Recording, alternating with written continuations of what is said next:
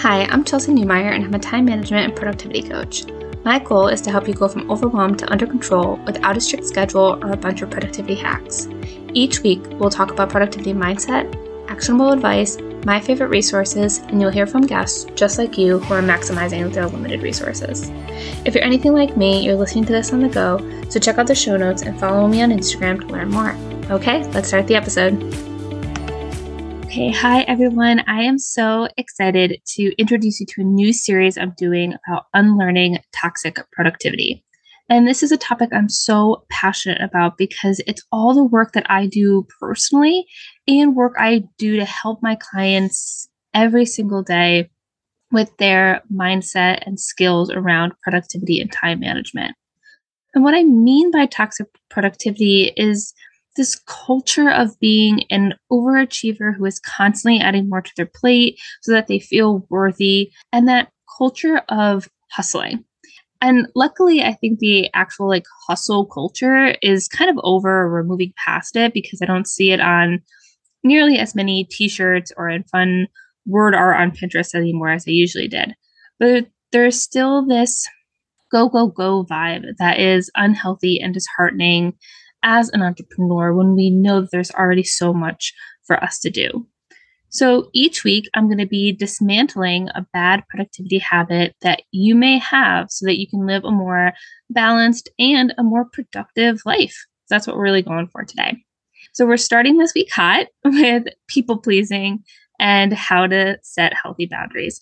And before I dive on in, I want to just tell a funny story, which is that I am recording this episode from my closet, which not only makes me feel like Jenna Kutcher, because that's how she started and she's like an OG in the space, but also because my podcast manager told me it would make it sound better. So if the sound quality is better this week, please let me know on Instagram or shoot me an email. Just let me know because I'd love to see if these efforts are working out for everybody.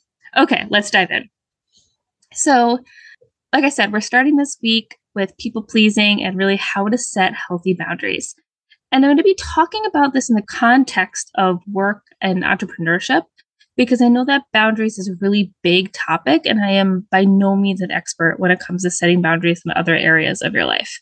So, you all know that I love to start with a definition just to make sure that we're all on the same page and talking about the same thing.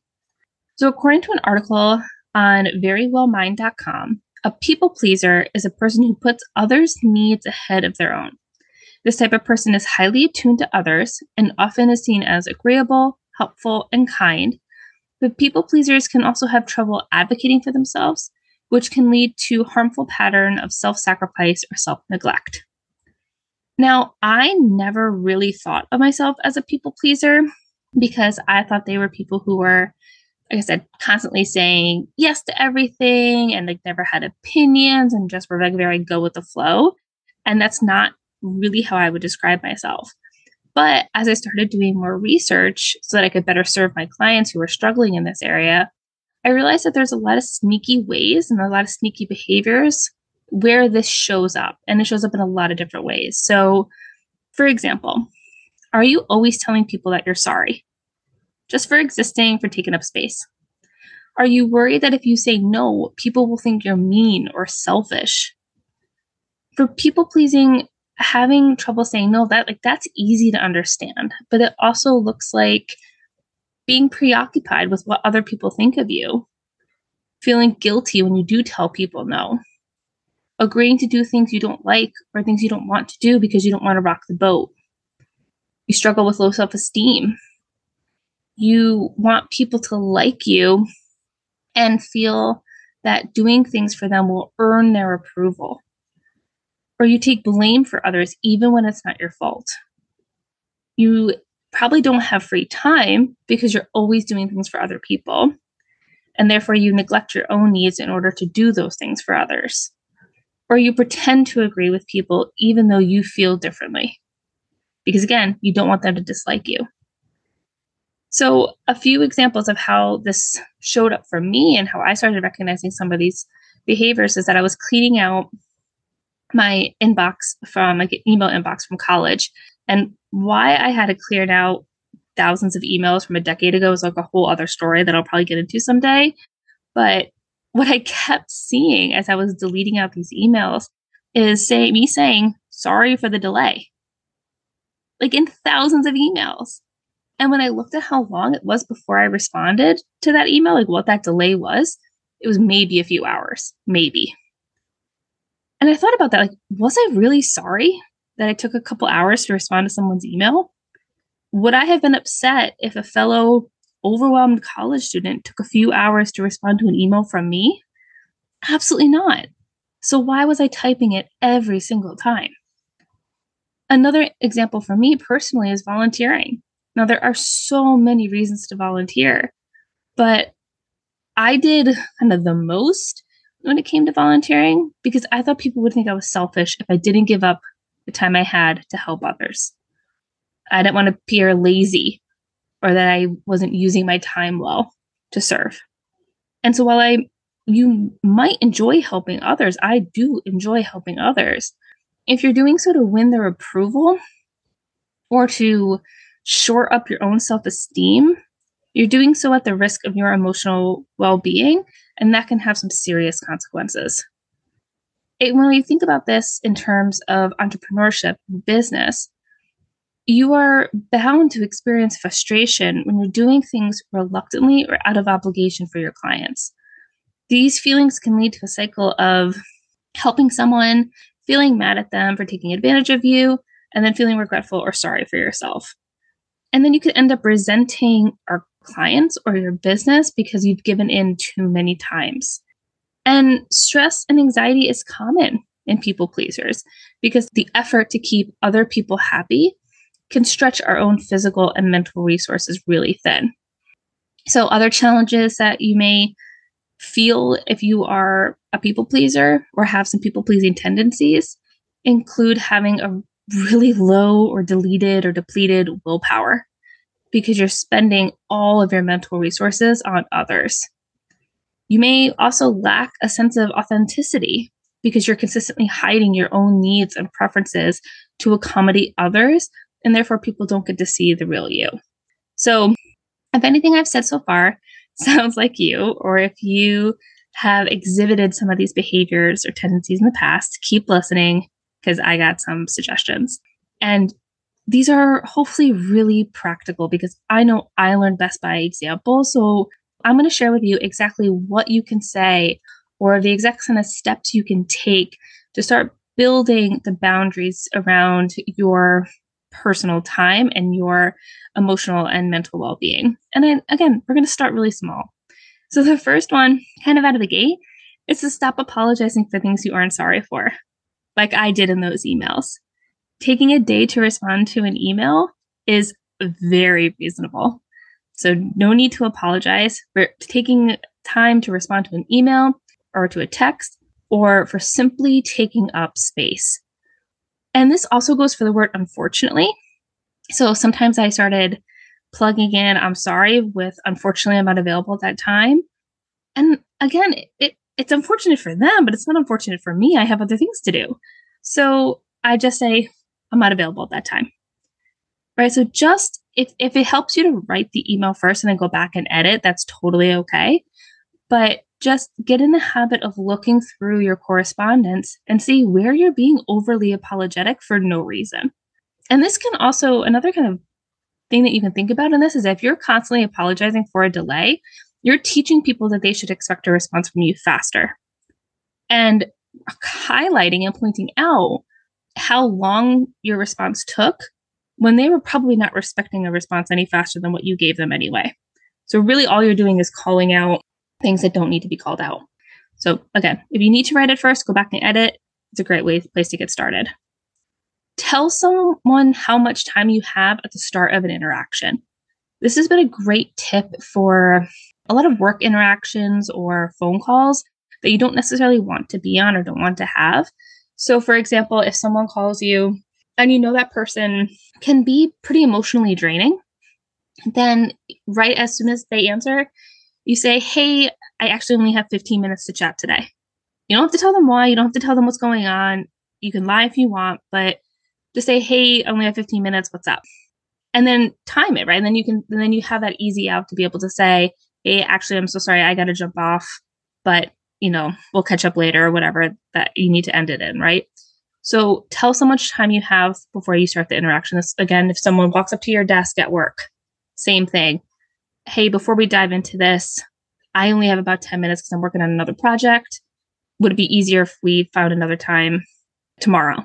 So, just a great option so that you don't get kind of sucked into the vortex of someone else's drama, especially. Don't over explain when you say no. We've all heard that no is a complete sentence. That's a stretch for a lot of people. I can really appreciate that. I struggle with that too. But you don't need to over explain. You don't need to say, oh, I'm so sorry, I'm unavailable at that time. I actually have to bring my dog to the vet, or I have another call with a client who's really whatever. Like, you don't need to over explain any of it. You just say, I'm unavailable at that time, or I can't help you with that right now, or I don't want to. I mean, you don't have to say that, but just you don't have to over explain your no. You can just say, no, thank you. And in that vein, you can practice some canned responses so that it feels comfortable. So you can say, that's not for me, but thank you so much. Or, like I said, I'm not available at that time. And it may help you if you want to give other options or resources. So if someone asks you to be part of a project or to speak for free at an event and you're feeling really exhausted and you can't do things for free right now, you can say, Thank you so much for asking me. I'm not available at that time, but here are some other speakers that may be great options for you. Or that time doesn't work for me, but here are some other times that do, right? If it's something that you do want to do, but you're feeling really swamped that week, right? Give other options and resources. So I'm just going to go back and read those kind of bullet points again because they all kind of merge together. But your first option is don't over explain your no. Practice with canned responses like, that's not for me, but thank you. And then give other options or resources to help that person. So, moving on, a couple other ideas I have to help the recovering people pleaser and to unlearn your people pleasing tendencies is to start expressing your opinion. It's actually really helpful. I mean, how many times have you had that conversation with your partner? That's, oh, what do you want for dinner? I don't know, whatever you want. I'm good with anything. Like those conversations drive me up the wall. So start expressing your opinion. It's actually going to help drive that conversation forward. It's going to help your team make decisions. It's going to help you start getting what you actually want out of the situation. So, your opinion is helpful. Always remember that. And the other thing I want to say is remember your goals and your priorities. A yes to something is a no to something else. We only have so much time in the day. So, what is the cost of saying yes? I used to, again, especially with volunteering, I gave up a lot of time with my partner to do all that because it was getting all the way to where the meeting was or jumping on the Zoom call. It was getting all the way back. It was the inevitable conversation that made an hour long meeting a 90 minute meeting.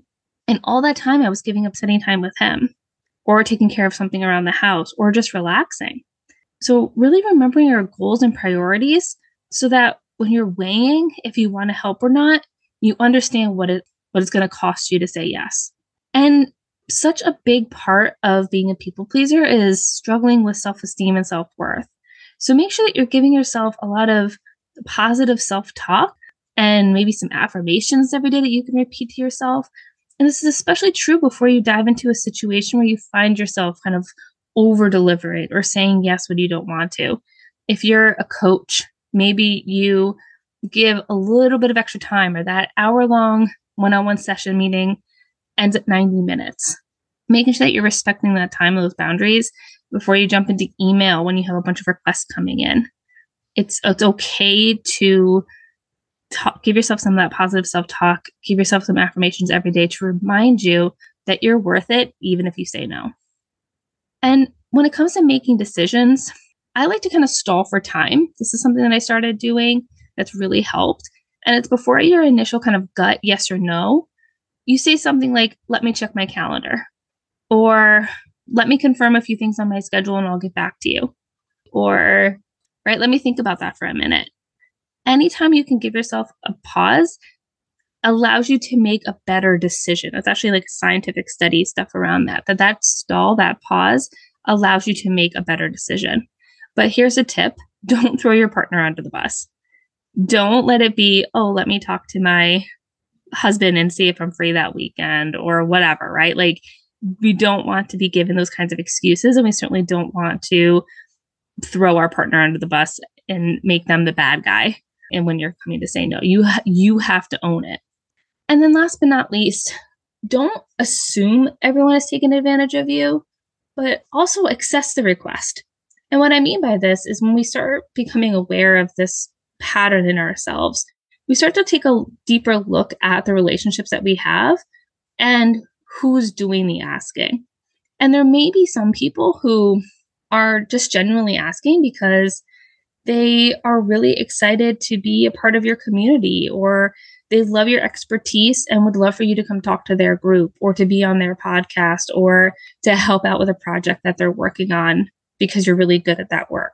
Some of those requests are going to come from a genuine place, but some of them are going to be trying to take advantage of the fact that you always say yes. And a lot of that is going to be real draws on your time. You know, that pickup at the airport that's super early or super late, or the person who's moving and doesn't want to hire professional movers, right? Those are the kinds of things where we need to need to look at the source and really assess the request and evaluate that relationship, quite frankly, if they have been consistently taking advantage of your people pleasing tendencies and the fact that you say yes quite a bit. And now I want to wrap up this podcast episode by saying that people who identify as people pleasers or have people pleasing tendencies are often highly empathetic and they're thoughtful and they're caring. They're people with really good hearts who are trying to do the right thing. And so I'm not asking or encouraging anyone to remove or change a part of them that they love. I just want you to have the tools and resources you need when you feel like you're giving up more of yourself than you should be, or when you need some help to not feel so stressed or exhausted or sick, or you are missing out on what brings you joy because you're so worried about making others happy. So, again, you be you. I'm proud of you. I love you exactly the way you are. And so I want to just give you the tools and the resources and some strategies and really practical strategies to make some minor tweaks and changes so that you feel again less stressed, less exhausted, less overwhelmed, and you get to enjoy more of what makes you happy. And if you really struggle with this, again, highly recommend getting some professional help, talking to a therapist, talking to a medical professional who can help you with this stuff because again, boundaries are a big topic. This is a big a lot of work and I certainly don't want to pretend to be the expert in the area, but based on my experiences, based on the research that I've done and the work that I've done with clients, these have been some really practical and really easy tips to implement to start making some shifts towards having healthy boundaries around work in your business. So, thank you so much for enjoying the first episode in this series of unlearning toxic productivity habits. And next week, we're going to be talking all about perfectionism. And so I'm really excited to dive into that topic as well. Thank you for enjoying another episode of From Overwhelmed to Under Control. I hope you're feeling one step closer to your goals. Don't forget to check out the show notes and follow along on Instagram at Chelsea N Coaching. I look forward to talking to you soon.